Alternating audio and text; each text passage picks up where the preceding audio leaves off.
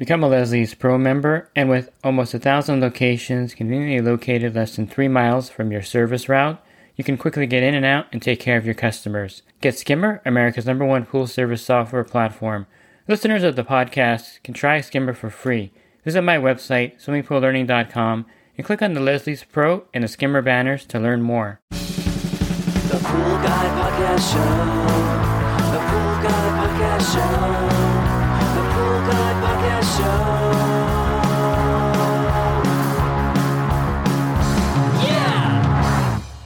Hi, welcome to the Pool Guy Podcast Show. In this episode, I'm going to talk to you about some things to be aware of at the pump wet end or the pump pot area.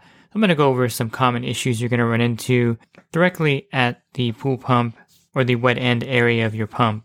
Pool Service Pro, open a Leslie's wholesale account today and receive wholesale pricing on products you use every day. Leslie's Pool Supply offers convenient locations that are open seven days a week. Another great benefit of opening a Leslie's wholesale account is Leslie's referral program. Get referred to a customer looking for weekly pool service, save time and money, and grow your pool service route and become a Leslie's Pro.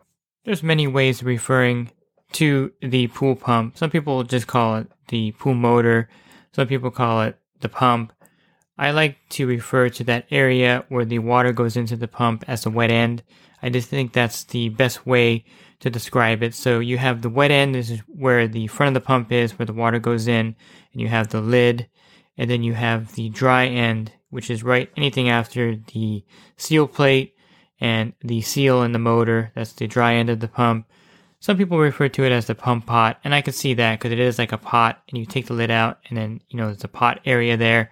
But the wet end, I think, is a better way of describing it because it covers a lot of problems you're going to run into when the wet end isn't wet. Basically, if there's air in there in the pump when you look in there, then you usually have a problem, but not necessarily. So I'm going to go over some things to look for. I think the first thing I'll start with is if there's air inside the top, and let's say that, you know, I think you've heard, and as a homeowner, the builder tells you, you know, the pump should always be full of water. When you look at the lid is clear so you can see in there and make sure the basket is clean and that there's water to the top. But there's a lot of cases where the water will not be at the top of the pump all the time when it's running. One of these cases is if you have a variable speed pump and you're running at a lower RPM. Sometimes the pump doesn't fill all the way with water in those cases. Not all the time, but sometimes it doesn't. And you may see a little bit of air in there. Now, if you see a lot of air in there, then there's definitely a problem. But if you see a little bit of air in there, that's sometimes normal running at a low speed. Also, sometimes you have a massive pump installed, like a Jandy Stealth, and you're going to see some air in there in some cases. But in general, you don't want to see a lot of air in there. And then if you have an automatic cleaner connected, a suction side cleaner connected at a side port, and you have the suction on there, pulling some water from the side port into the pump as well as the skimmer, you may see a little bit of air in there. It's called cavitation because the side port line is a lot smaller. Well, it's not actually a lot smaller. I should step back and say that the cleaner head, if you look at the cleaner, like if you have a Hayward Navigator, if you look at that, you'll see a small little hole, maybe about half an inch in diameter, and then it pulls all that water through one and a half inch um, hoses, and that goes into a one and a half inch line into the pool. And so that small opening on the bottom will cause less will cause some resistance. And so if you have the side port turned on too much suction or too high the uh, pump will cavitate and there'll be air in there along with the water. So to adjust the suction side cleaner you want to make sure you turn down the suction to the point where you're not hearing the motor kind of struggling a little bit. It's not really struggling but you're going to hear it pulling a little air in there from the side port connection. And that's when you're going to have some cavitation or air in there with the cleaner connected at your pool side port. But those are some situations where you're going to see some air in the pump. But under normal circumstances, the pump should fill up all the way with water to the top. So when it's running, you're going to see just water in there. Sometimes it, you can't even see that it's full of water because it's, you know, your pool is running. You, you, you can't tell if there's water in there. Um, but you can see if there's air in there for sure. So you're looking for air bubbles at the top or maybe even half the water in that pump area. So here are some of the things that could cause the pump to only have half water in there, or maybe priming and losing its prime and then priming again, and then struggling to keep the water in the wet end of the pump. The number one thing that you have to look for, I mentioned this in the previous podcast, is a water level. If the water level is too low, the skimmer is going to pull it in, and then once it runs out of water into the in the skimmer area itself, it's going to suck air in, and then once the pump stops and starts again, it'll suck all the water that's in the skimmer back in, and then the same thing happens over and over again until you fill the water up at the proper water level. Also, the pool's weir gate. This is that little thing that's in front of it that kind of closes when the pool turns off, and this prevents all the debris in the skimmer basket from going back into the pool. A lot of pools are missing the weir gate, so I suggest you put one on if you don't have one. They have aftermarket ones, they're okay. They kind of use compression to kind of, you know, snap into place and stay into place. But the weir gate could also have a problem where maybe a piece of debris or maybe it gets stuck against the side, or if you have one of the aftermarket ones that may have come loose, whatever the case, the weir gate may be in the closed position or the upright position, and the water can't get through there, you know, at a good pace. And this causes the pump to kind of run dry on water also. So the first thing I always do is I check the water level, and I also check to make sure the weir gate is letting the water into the skimmer itself. And of course, check the skimmer basket to make sure it's not compacted with debris. There's been many cases where I get to a pool and the pump is priming and then it stops and primes again. And if I don't check those things first, I'll be over at the pump thinking, hey, there's something wrong here. Then I have to stop myself. This is when I was first starting service. I've learned this lesson to start with the, the skimmer, of course, first. So I had to stop myself and go back to the beginning. But basically, check the water level, make sure that's fine. Check the weir gate, make sure that it's open. And then, of course, make sure that the skimmer basket isn't full of debris.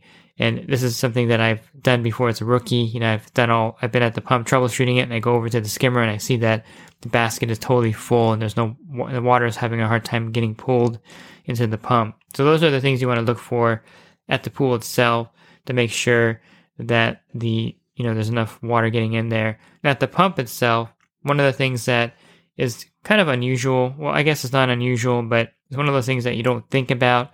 But at the pump and the back of it is the impeller. And if you take the pump basket out, you're going to see a small hole back there.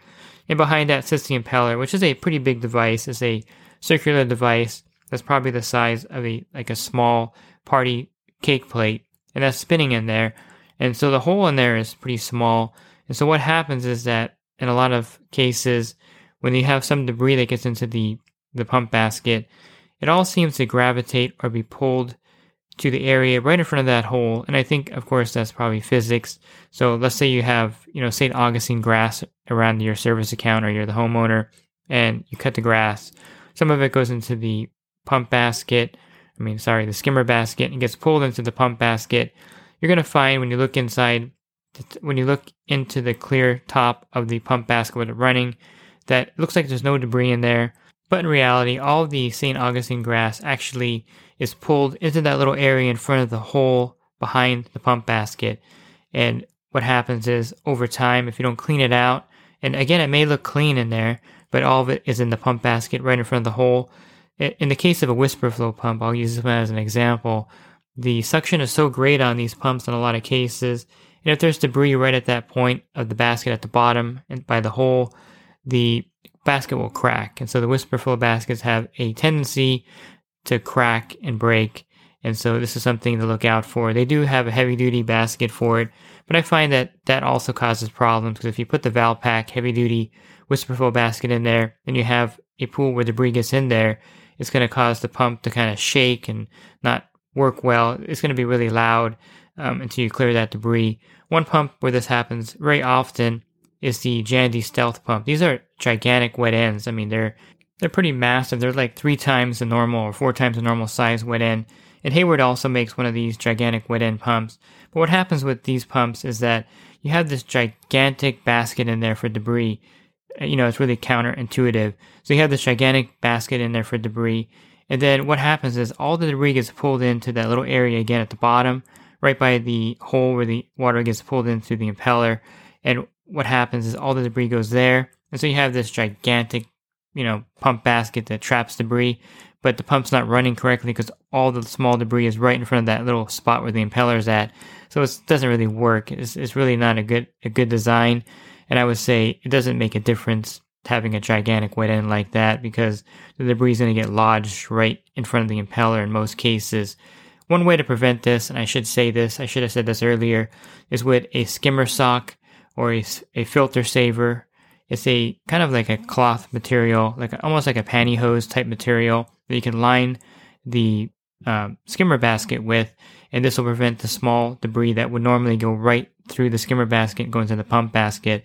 And you essentially never have to clean out your pump basket again if you have a filter sock or filter saver or skimmer sock in the skimmer basket.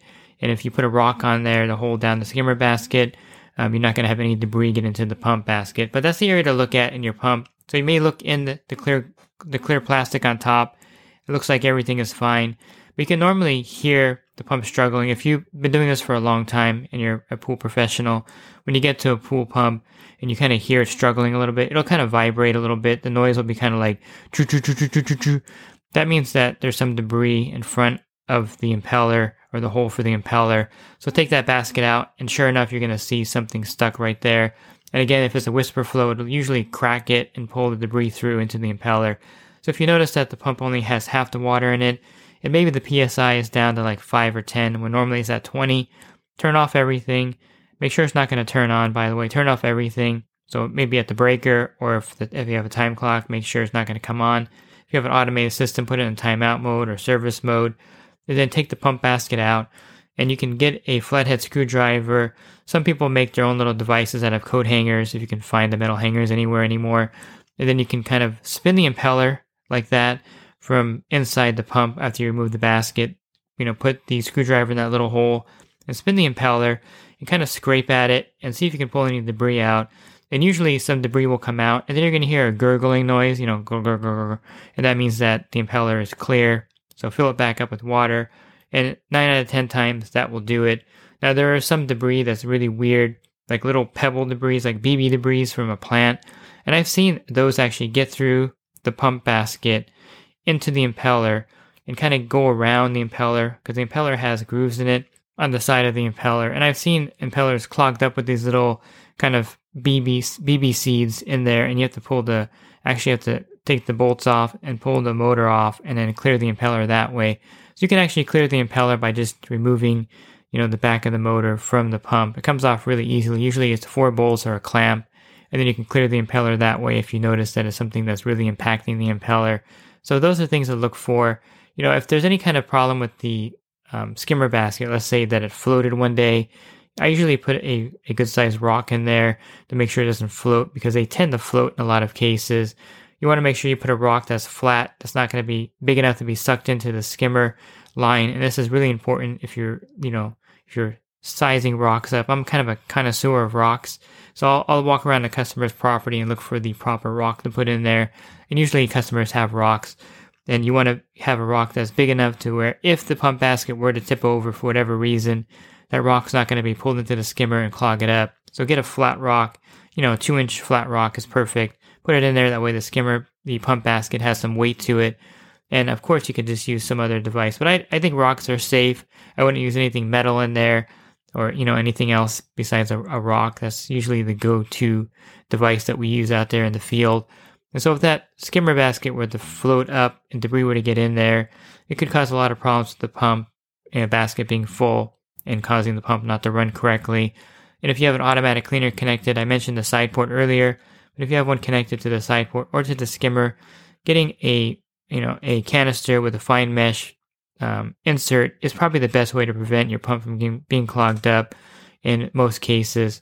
So I think the main problem with debris getting into the pump comes from the skimmer basket or from an automatic cleaner. So with a filter saver or filter sock in the skimmer basket, that's going to eliminate a lot of that problem that I mentioned with all the debris being impacted by the impeller.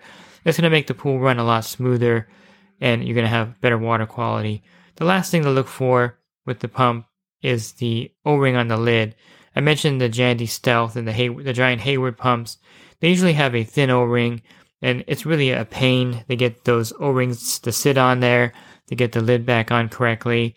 And I really, I really dislike those large wet end pumps. You know, I, I don't like them at all um, for that reason. But the pump O-ring is another thing to look for. If you have a Whisperflo pump, which are really common in my area, probably 80% of all the pumps here are Pentair Whisperflos, that O-ring usually stays on the lid.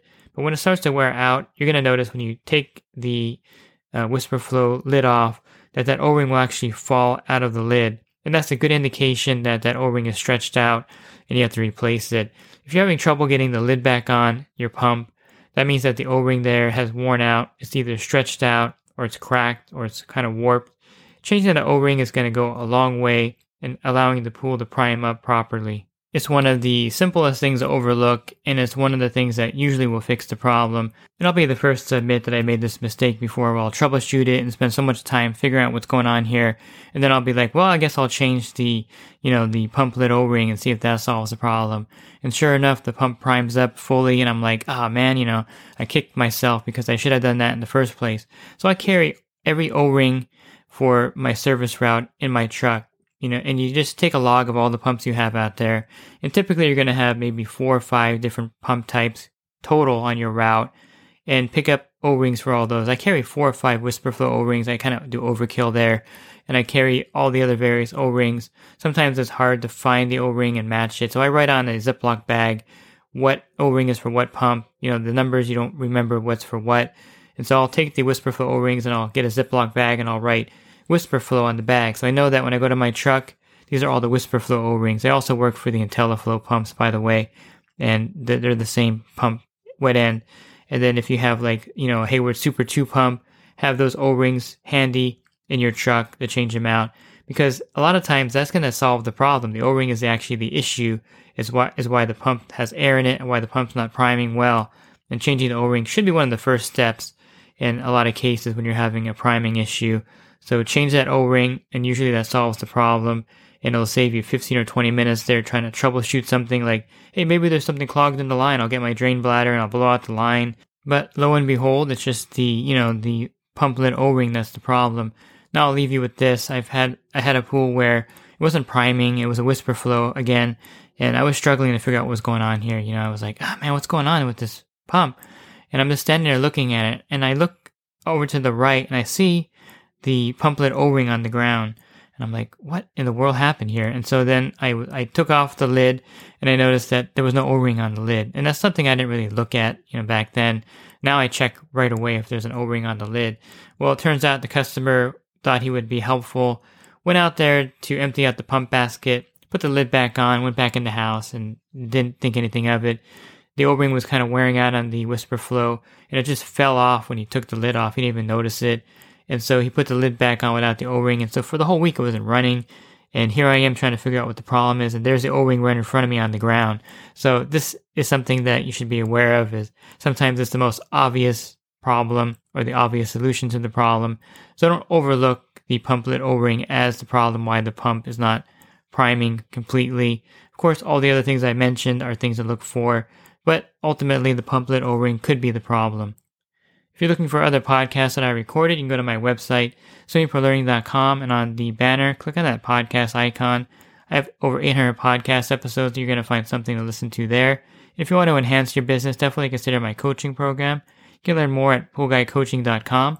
Thanks for listening to this podcast. Have a great rest of your week, and God bless. The Pool Guy Podcast Show. The Pool Guy Podcast Show.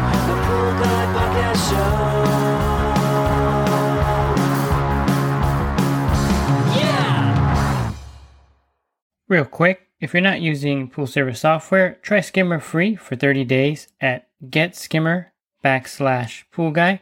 Again, that's getskimmer backslash pool guy. Skimmer, everything you need to run your pool service business all in one app.